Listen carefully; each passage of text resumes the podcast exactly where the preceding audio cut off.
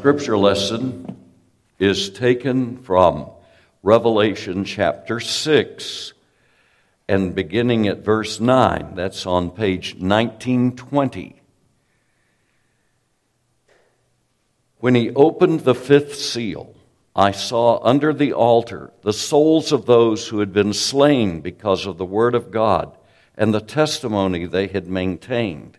They called out in a loud voice, how long, sovereign Lord, holy and true, until you judge the inhabitants of the earth and avenge our blood? Then each of them was given a white robe, and they were told to wait a little longer until the number of their fellow servants and brothers who were to be killed as they had been was completed. The word of the Lord.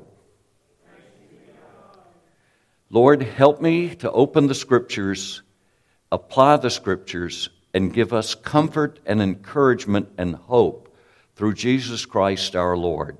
Amen. When I was working on my doctorate uh, in terms of trying to present the gospel to Muslims, uh, I learned a lot of things. I learned that Islam isn't a religion, it's a political movement with a religious base. And that's profoundly uh, true. Uh, how do we know that? We know that because the date of Islam is not when Muhammad is born, it's not when he receives his visions about things uh, outside of Mecca. It's when he establishes a political system in the city that changes its name to Medina. So, Islam is a political movement with a religious foundation. And it's interesting as you study Islam, you discover its view of heaven is very much like that of people who were living in Saudi Arabia and uh, who their views of what would be really a neat place to go. And what is that? A place where you're given virgins that you can that that each day they become virgins again, and so you get to uh, uh, remove their virginity over and over again. That's the Muslim view of heaven. And we're not told about what happens with women, uh, except maybe those women that are that way. But that's the Muslim view of heaven. And uh, it, it's interesting, isn't it? Uh, I'm going to say to you this a song that was made popular by Elvis Presley is not radically different than that. I'm satisfied with just a cottage below, a little silver and a little gold. But in that city where the ransom will shine, I want a gold one that's silver lined. I've got a mansion just over the hilltop in that bright land where we'll never grow old. And someday yonder, we will never more wander, but walk the streets that are purest gold. And then I think of Joseph Smith Joseph Smith was an interesting man. He looked around and decided that all of the churches were wrong, and that to Joseph Smith alone was revealed what things were really like. And it's interesting as Joseph got going uh, in these things, uh, he, he developed a great following because he was a great salesman. And uh, there's some evidence that the Book of Mormon was actually written by a congregational minister as a work of fiction that somehow or another got adapted uh, with, with Joseph and his merry men. And uh, along the way, uh, they had moved, and there was a traveling salesman who had some mummies. And uh, they said, Well, you know, we have a seer right here in Joseph Smith. He can interpret these things. And so uh, they had the mummies, and uh, he uh, begins to translate the hieroglyphics that were inside the mouth of the mummies. and you know what he discovered? Pat and Pat and Tom we can all become gods ourselves. Amazing. You know, you remember the great original temptation in the Garden of Eden? Ye shall be as gods. That's the great longing. And what was revealed to Joseph Smith as he translated these works from the hieroglyphics that were inside the mouth of the mummy was a revelation that Adam is now God, and as God is now, he once was a man. And isn't that nifty? You can become a God, and you can create your own planet, and you can have spiritual children you create now who then go and you create a world for them, and they can inhabit bodies, and they in turn can continue on this nifty deal.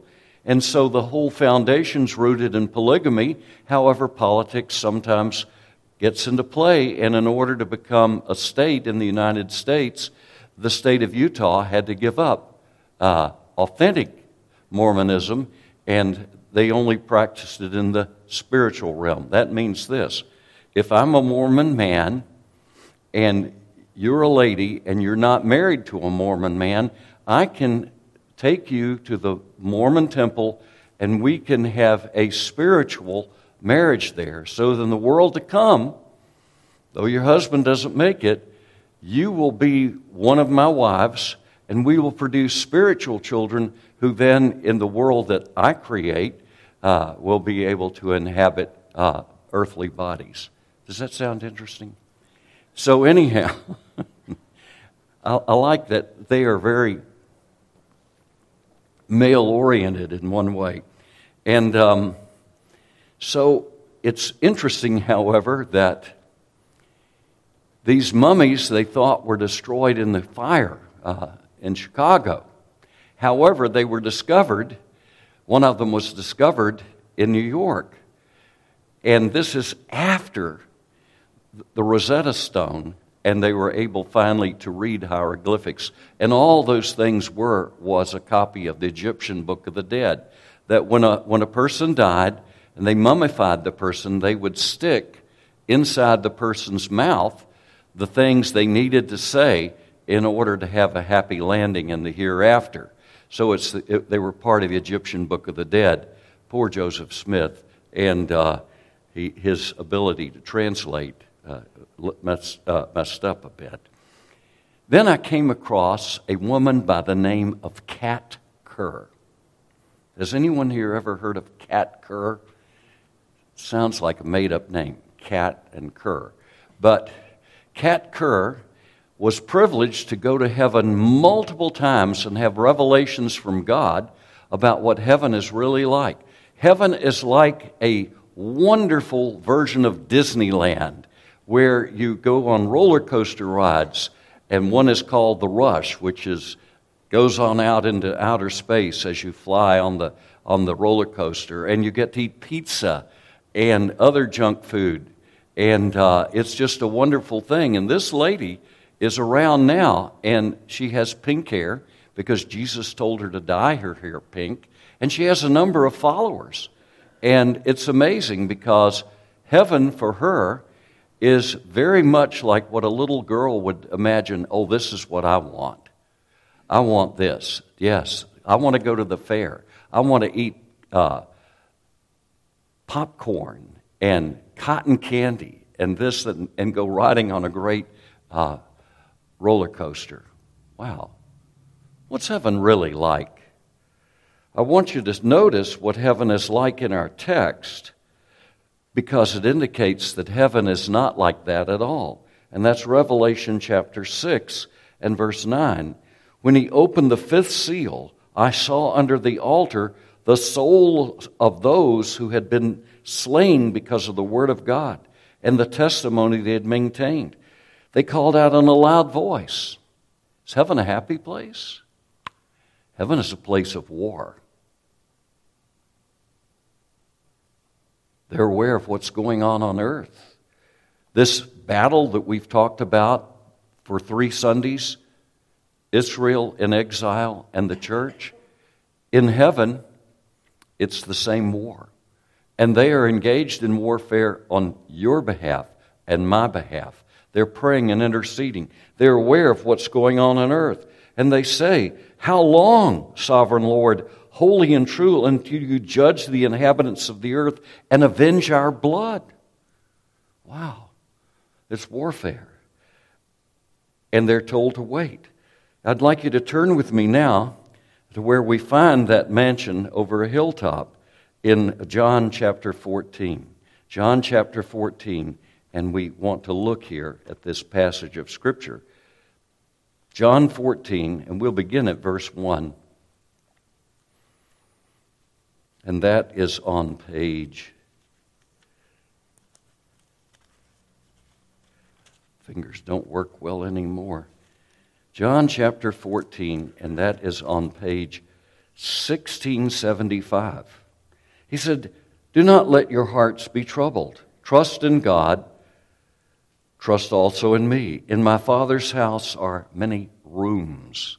If you have a King James Version, they have the word mansion. But what did the word mansion mean in the time of, uh, of King James and his predecessor, Queen Elizabeth. What did the word mansion mean? It meant a place to live, it made a, meant a, an abode. If you turn over to verse 23, you see it very clearly, page 1676. Jesus replied, If anyone loves me, he will obey my teaching. My Father will love him, and we will come to him and make our home with him. So the word mansion that conjures up in our mind, I want a gold one that's silver lined. Doesn't seem to fit. You are a mansion. In that, if you're a believer, God the Father and God the Son, through God the Holy Spirit, lives in you. You're a dwelling place of God. You're an abode. You're a place where they stay. And that's the picture.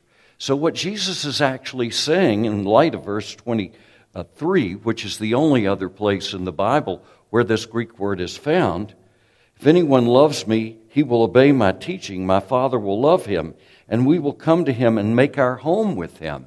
What Jesus is actually saying is, back in verse 2, page 1675, in my Father's house are many rooms, many places to stay.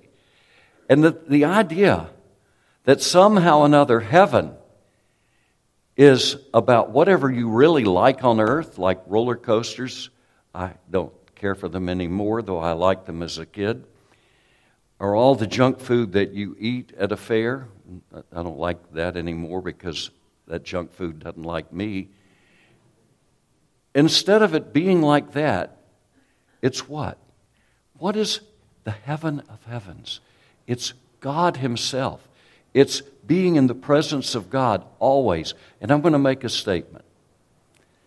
For most people who go to church, heaven would be hell. I'll say it again. For most people who go to church, heaven would be hell. What's heaven really like?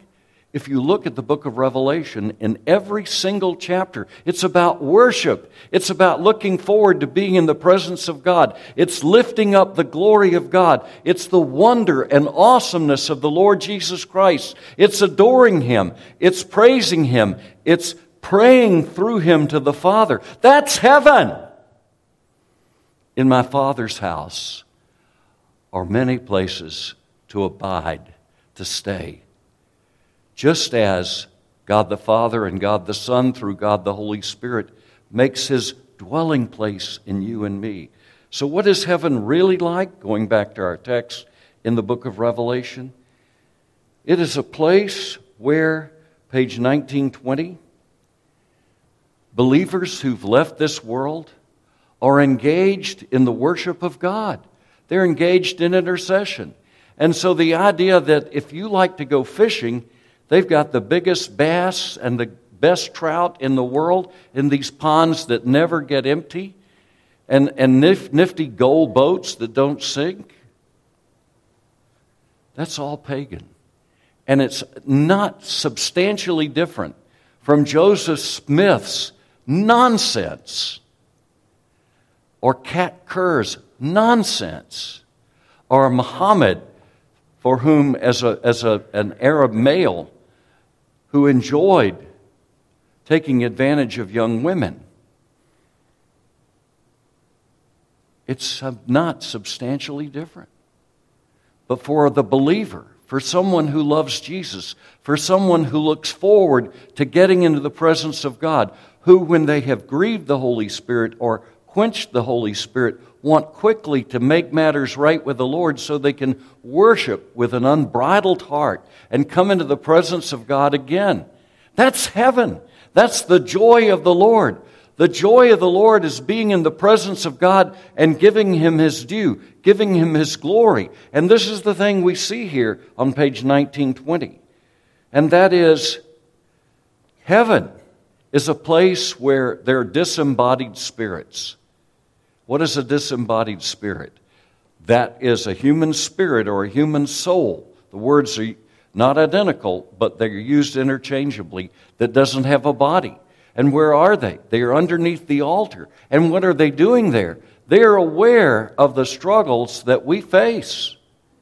They're aware. Perhaps you have a mother who's gone on to be with the Lord, and she's aware of the struggles you fear and the struggles you face, of the wrestling matches you're having and troubled. In addition to glorifying God and adoring Him and worshiping Him, she's interceding for you now praying for you. Lord, don't let her quit. Lord, don't let him quit. Don't let him throw in the towel. Show him the reality of Jesus here and now on the 17th day of September 2023. Show them that right now, Lord, lest they throw in the towel and quit, because life is a struggle. Let's never forget it. God does hear and answer our prayers. And Sandy and I have had many wonderful answers to prayer over the years. But life is still a struggle. We're like Israel in exile. And the powers that be, whether it's the American government, the Russian government, the Ukrainian government, the Chinese government, North Korean, and so on, the powers that be are not on our side. They're not on the side of the Lord Jesus Christ. They're hostile to Him. And sooner or later, all those who will live godly in Christ Jesus will be persecuted. Is persecution coming to America? I think it is. And what do we do? We have to be confident in our God, who is sovereign, who will not allow us to be tempted beyond our ability to bear it, but will, along with the temptation, provide the way of escape that we might be able to bear it. And we have people in heaven pleading with God for us. Now, this particular passage of Scripture has a particular focus, but not an exclusive focus, to the events that took place uh, in the nation of Judah, of Judea, during the Roman reign, before God authorized the destruction of the, of the temple. And this enormous persecution of believers that took place in the first century throughout the Roman Empire and took place particularly within what we call the Holy Land. It has a particular focus on that, but it's not exclusively that because the war is still going on and it will go on until the last trumpet blows and the dead in Christ are raised. So, what's going on now? What's going on now is what went on in the first century. And they were crying out. They saw brothers and sisters, children and fathers and mothers being brutally persecuted, stoned to death, killed by both the, their fellow Jewish people and by the Romans in particular. The Roman Empire was and is a terribly cruel empire. You know, it never ended. It continued on in the east until the followers of Muhammad uh, conquered Constantinople in 1453. But in the west, it never ended. The political leadership simply passed over to the Bishop of Rome. And if you want to understand the cruelty, corruption, and crookedness of the Roman Empire, consider Italy in the High Renaissance. It was a, a band of brigands, it was unbelievably corrupt. And you just see, you know, my wife and I, while she was uh, not feeling good, we watched the movie The Agony and the Ecstasy with, uh, with Rex uh, Harrison and uh, Charlton Heston. And that's Pope Julius II. and Leonardo da Vinci. And it's interesting. Why did Julius name himself Julius after Julius Caesar? Because he was a warrior pope and he went out conquering and to conquer, shed much blood to defend the papal states, all founded on a forgery. And just look at, look at history. This world is not a pleasant place. This world is a place of constant distraction, of trials and tribulation, persecution, as is the focus in Revelation 6, but also the animosity and opposition of Satan. Where does cancer come from? Where does heart disease come from? Where, where do aching joints and bones come from? They come from the evil one who delights in inflicting suffering on people. And so, what I want you to see is as you struggle in life, as you struggle with the storms of life, as sometimes you figure, I don't know how I'm going to make ends meet. What's going to happen if I die? And what's going to happen to my wife? As you wrestle with those questions, you need to remember not only is the Lord Jesus Christ praying for you at the right hand of the Father, and not only is the Holy Spirit praying for you within you, but those who have gone on before who have a personal interest in you and who are aware of your life circumstances, they're praying for you. They're praying for you. How long, sovereign Lord, holy and true, until you judge the inhabitants of the earth and avenge our blood? So, as we've thought about Israel in exile and trying to reconcile uh, Jeremiah's letter, you know, pray for the peace of uh, the city where I send you. Pray for the peace of Babylon, because in its peace and prosperity, you'll have your peace and prosperity. And then that we saw the second sermon in that was when Jeremiah sent a curse by means of a royal courier to read it out loud and then to throw that curse in, into the river. A curse pronounced and enacted in ritual form. How we reconcile that is this what we see there in the prayer and anguish of angry people who say in Psalm 137, How blessed will he be who takes your little ones, uh, Babylon, and dashes their heads against the stone. That is very much in keeping with the prayers of the saints. The prayers of the saints are warfare prayers, and they're prayed on your behalf and my behalf because we're in a time of struggle. So, as you feel sometimes all alone, nobody knows, nobody understands, nobody knows the trouble as I've seen, in your loneliness at night, when you lie in bed and you cry out to God and say, Lord, Lord, remember this.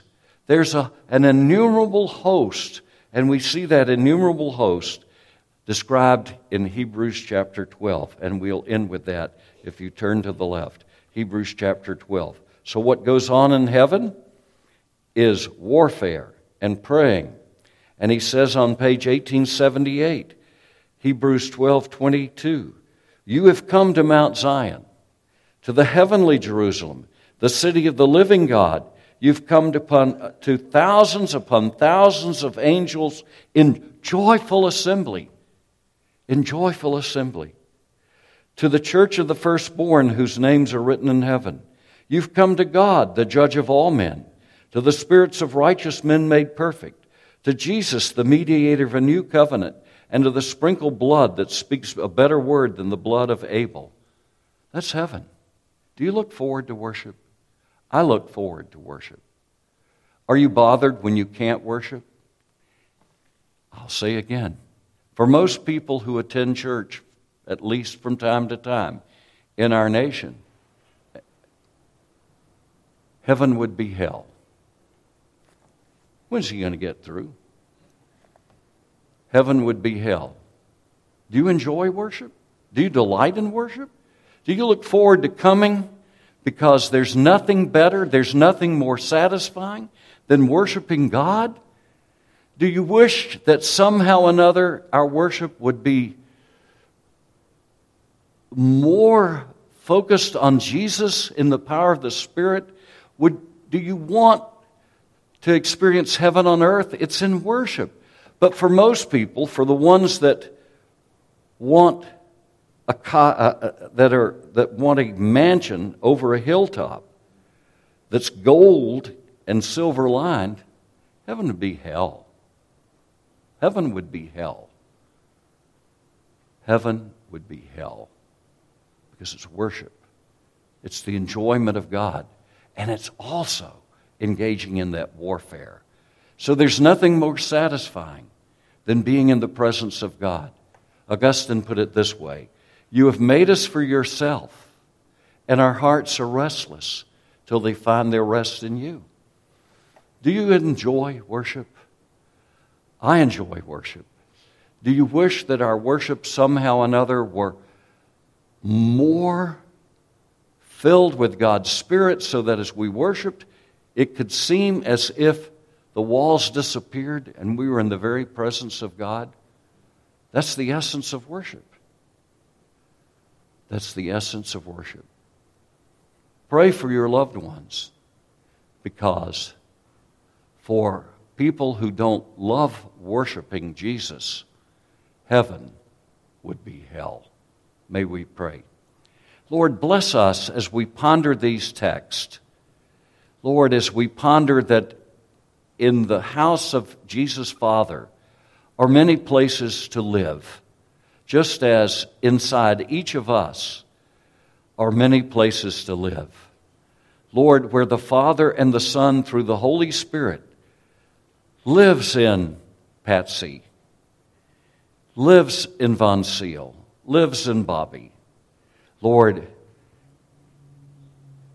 on Robinson Road in Texarkana, Texas, are many dwelling places because the Holy Spirit, with the Father and the Son, is living in each of us who knows Jesus.